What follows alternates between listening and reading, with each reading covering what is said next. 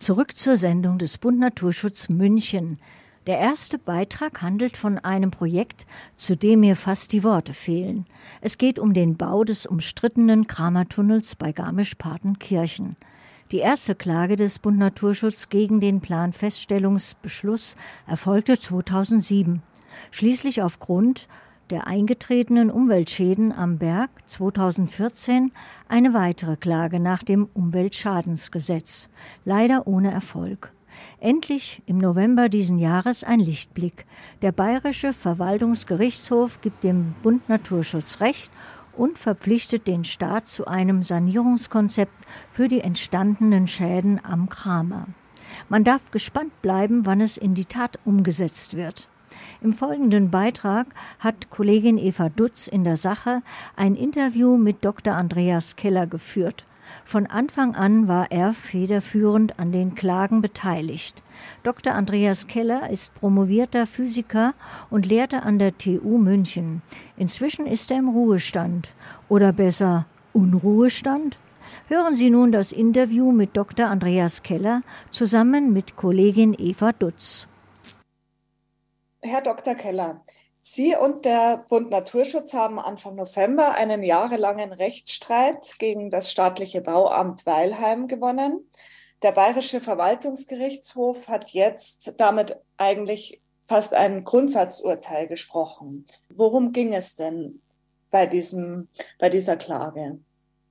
Also bei diesem Rechtsstreit jetzt ging es darum, dass ein Umweltschaden der durch Wasserzutritte in den Tunnel entstanden ist, saniert wird. Und ähm, in dem Planfeststellungsbeschluss war ganz klar festgelegt, dass wenn das eintritt, dass Wasser in den Tunnel zutritt und, äh, ober, oberhalb äh, Quellen reagieren, dann muss, dann müssen diese Wasserzutritte also abgeschlossen werden. Das heißt, durch Injektionen, Zementinjektionen müssen die Zutritte verschlossen werden und, äh, und das sogar schon während des Vortriebs. Und das ist nicht passiert. Es ähm, war sogar festgelegt, dass wenn mehr als fünf Liter pro Sekunde kommen, initiiert werden muss. Es kamen fünf Liter, 10, 20, 50, 100, 160 Liter und die sind einfach weitergefahren, ohne schon während des Vortriebs und auch überhaupt diese Abdichtungsmaßnahmen durchzuführen. Und dann haben wir eben geklagt. Ich habe schon während des Vortriebs immer Anzeige erstattet, dass die Maßnahmen, die vorgeschriebenen, nicht durchgeführt werden. Es wurde überhaupt nicht reagiert darauf. Und so mussten wir dann klagen.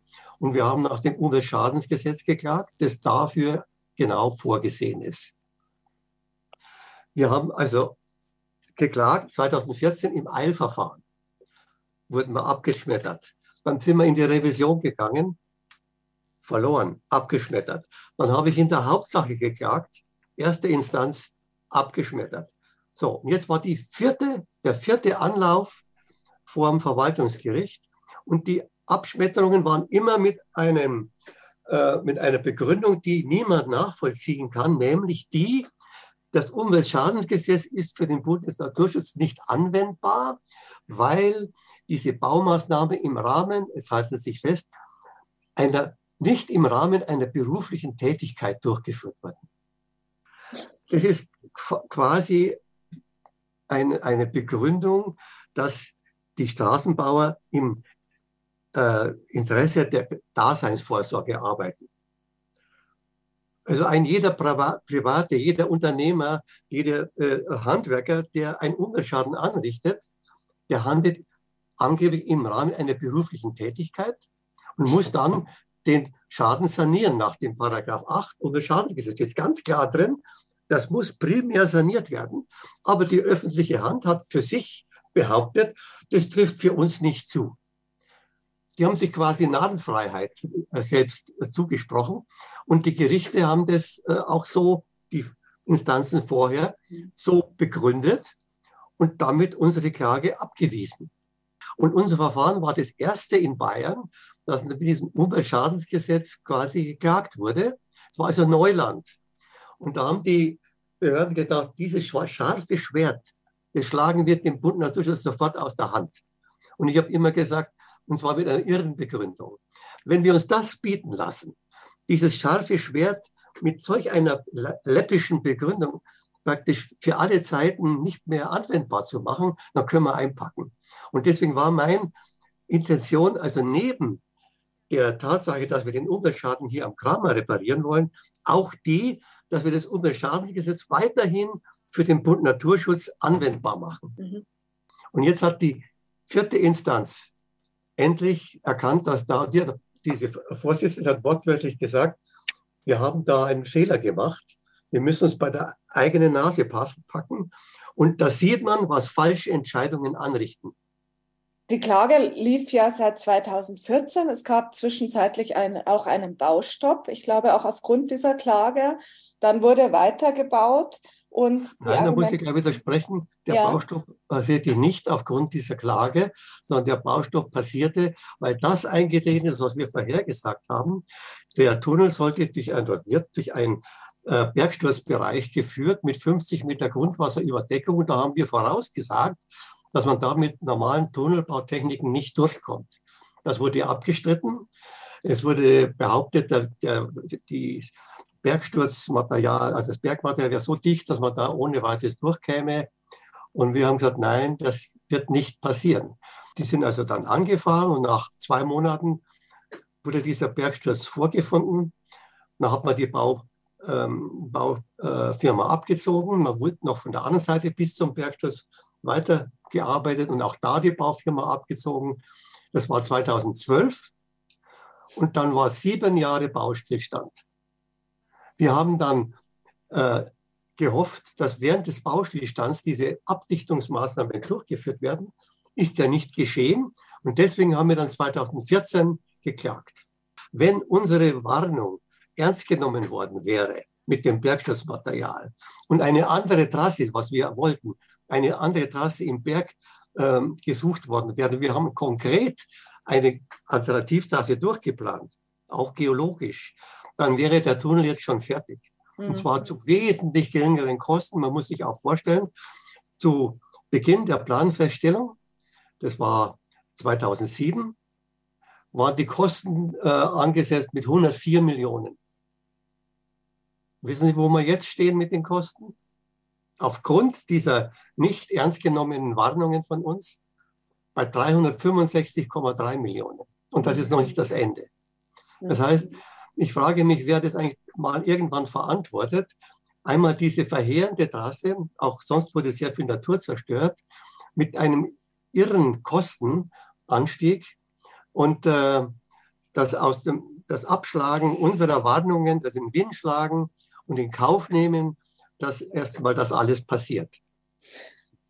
Jetzt hat ja der Bayerische Verwaltungsgerichtshof dieses Urteil gesprochen, dass eben schon der Staat aufkommen muss für die Umweltschäden, die jetzt an diesem Berg angerichtet wurden. Jetzt könnte man sagen, der Kramer ist ja ein Berg unter vielen. Was macht denn diesen Berg so besonders, dass es so ein großes Aufsehen darum gibt?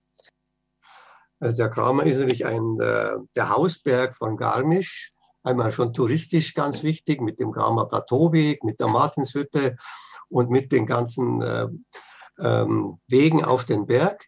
Aber was entstanden ist mit den versiegten Quellen, äh, hat man Feuchtgebiete zerstört. Und was ganz wesentlich ist, diese Wälder an dem Hang sind Schutzwälder. Die Schutzwälder gegen Lawinen, gegen Steinschlag, und äh, wenn diese Wälder geschädigt werden, riskiert man äh, für den Ort, äh, dass da große Schäden entstehen. Man kann das jetzt auch schon feststellen. Äh, einige Bäume, den, der, Wur der Wurzelsaum der Bäume wird nicht mehr ausreichend bewässert durch die Quellen, durch die Bächlein, die den Berg runterfließen, sind ja viele Bäche trocken gefallen. Und der Wurzelsaum wird nicht mehr versorgt mit Wasser ausreichend. Das heißt, es besteht die große Gefahr, für Garmisch und für die darunterliegenden, also am Berghang liegenden Häuser und Bewohnung, äh, Wohnbebauung, dass da in Zukunft verstärkt Lawinen oder sogar Steinschlag passiert. Was erwarten Sie jetzt von den zuständigen Behörden? Was muss jetzt passieren und auch in welchem Zeitraum? Also wir erwarten ganz klar das, was von Anfang an festgelegt war, durch den Planfestungsbeschluss, nämlich dass diese Wasserzutritte abgedichtet werden. Und da war ganz klar ein Maßnahmenkatalog ähm, fixiert mit Maßnahme M1, M2, M3, also bis zu druckdichten Ausbau, um die Wasserzutritte in den Tunnel und das Ableiten des Wassers direkt in die Leusach ähm, zu, zu unterbinden. Man muss sich mal vorstellen, pro Jahr wird da etwa eine Wassermenge abgeleitet, die einem Zehntel des Eibsees entspricht. Diese Wassermenge fehlt dem Berg. Diese Wassermenge fehlt der Natur, fehlt den, den äh, äh, Wäldern, den Feuchtgebieten. Und äh, diese Schadensentwicklung ist noch lange nicht abgeschlossen. Deswegen muss man jetzt immer noch sanieren. Und sanieren heißt Wasserzutritte verhindern. Es ist auch so, wenn der Tunnel mal fertig gebaut ist, ist mit dem Sanieren auch schwierig.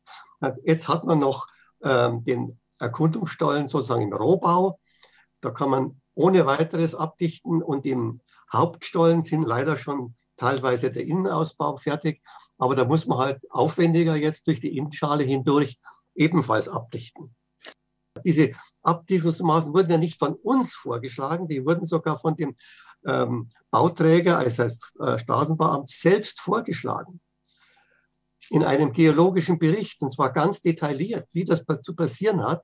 Und in der Verhandlung gegen die Trasse, wie gesagt, nicht gegen die Umfahrung, äh, 2008, 2009, äh, in dem ähm, äh, Verfahren vor dem Verwaltungsgerichtshof, da wurde auch ganz genau mit einem äh, PowerPoint-Präsentation gezeigt, wie diese Abdichtungsmaßnahmen passieren. Es war also alles ein Täuschungsmanöver. Man wollte den Bund Naturschutz ruhig stellen und sagen, wir haben ja was, wenn das passiert, dann machen wir das und das und das. Und damit haben sie auch den Prozess gewonnen. Was dann hinterher passiert ist, wenn sie das auch gesagt hätten, was sie dann tatsächlich machen, nämlich die Sanierungsmaßnahmen nicht durchführen, dann hätten sie den Prozess von vornherein verloren. Das Ganze war also ein Täuschungsmanöver der schlimmsten Art. Hm. Also bei allem Schlimmen, was bereits jetzt passiert ist äh, mit diesem Berg, ähm, aber ist es ja jetzt wirklich auch von Erfolg gekrönt und ähm, wir hoffen, dass jetzt endlich reagiert wird. Ja, ich hoffe, dass das jetzt ein Erfolg wird und dass die Planungsbehörden und die, die Straßenbaubehörden nicht wieder Ausflüchte sorgen. Sie haben ja schon während der Verhandlung behauptet, das kostet jetzt 100 Millionen, diese Maßnahme. Hm. Total aus der Luft gegriffen. Also rein aus dem Bauch raus werden da Zahlen genannt. Und diese Methode mit der Kostenkeule, die wurde im gesamten Verfahren immer wieder angewandt. Hm. Alles, was wir vorgeschlagen haben, war unbezahlbar. Und alles, was die, ähm, die Straßenbaubehörden machen, ist bezahlbar. Hinterher stellt sich aus eben nicht bezahlbar. Das zeigt ja schon, bei welcher Summe wir mittlerweile angelangt sind, von 104 Millionen auf 365 Millionen. Und das ist noch nicht das Ende. Ich frage mich schon, mit welcher ähm, Schubse diese Planer eigentlich immer wieder behaupten, ihre Lösungen sind die richtigen und unsere sind die falschen. Ist genau das Gegenteil der Fall. Mhm. Wenn man uns gefolgt wäre, wäre das, wie gesagt, der Tunnel schon fertig, die Natur nicht zerstört und die Kosten ein Bruchteil von dem, was jetzt schon äh, ausgegeben worden ist. Mhm. Also, Herr Dr. Keller, vielen Dank für Ihr großartiges Engagement und vor allem auch für dieses Interview. Ähm, ich wünsche Ihnen viel Erfolg und wir werden das weiter beobachten.